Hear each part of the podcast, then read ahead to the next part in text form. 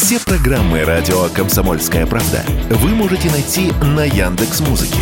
Ищите раздел вашей любимой передачи и подписывайтесь, чтобы не пропустить новый выпуск. Радио КП на Яндекс Музыке. Это удобно, просто и всегда интересно. Такие понятия, как легковое такси, служба заказа легкового такси и заявитель теперь детально прописаны законом. Документ принят Госдумой. Он содержит ряд ограничений. Например, по новому закону стать таксистом можно будет только после истечения одного года со дня восстановления прав после их лишения. Кроме того, водитель не сможет управлять такси, если имеет более трех штрафов за нарушение правил дорожного движения. Мы попросили прокомментировать эту норму Антона Шапарина, вице-президента Национального автомобильного союза. Вот что он заявил радио «Комсомольская правда».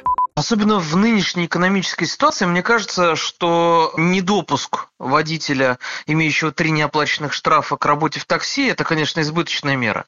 Буквально на днях я обнаружил у себя штраф, которого не было ни на госуслугах, ни на сайте ГИБДД, зато э, был наложен э, запрет на регистрационное действие моих автомобилей, и штраф был уже у судебных приставов.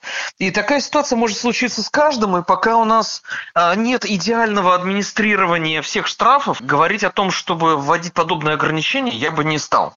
А еще в случае ДТП с самозанятым водителем агрегатор теперь будет делить с ним ответственность. Так он должен будет взять на себя компенсацию пострадавшему пассажиру. А за сотрудничество с водителями-нелегалами сервис могут лишить разрешения на работу в регионе. Наконец, новый закон запретит управлять такси лицам, имеющим неснятую или непогашенную судимость за убийство, грабеж и разбой. Большинство пассажиров эту меру поддержат, сказал радио «Комсомольская правда» председатель Союза пассажиров России Кирилл Янков запрет судимым, пока судимость не погашена, на работу на такси – это шаг в правильном направлении. Человек, нарушивший законы, привлеченный к уголовной ответственности, часто имеет склонность к рецидивам, к повторению правонарушений, может быть, уже к правонарушению в другой форме. Если спросить пассажира, хотите ли вы, чтобы вас вез таксист, который неделю назад вышел из колонии, где он отбывал наказание в виде лишения свободы, я думаю, 9 из 10 пассажиров ответят «нет, не хочу».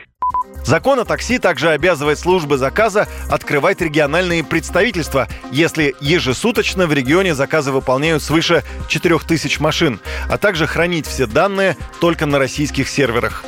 Юрий Кораблев, Радио «Комсомольская правда».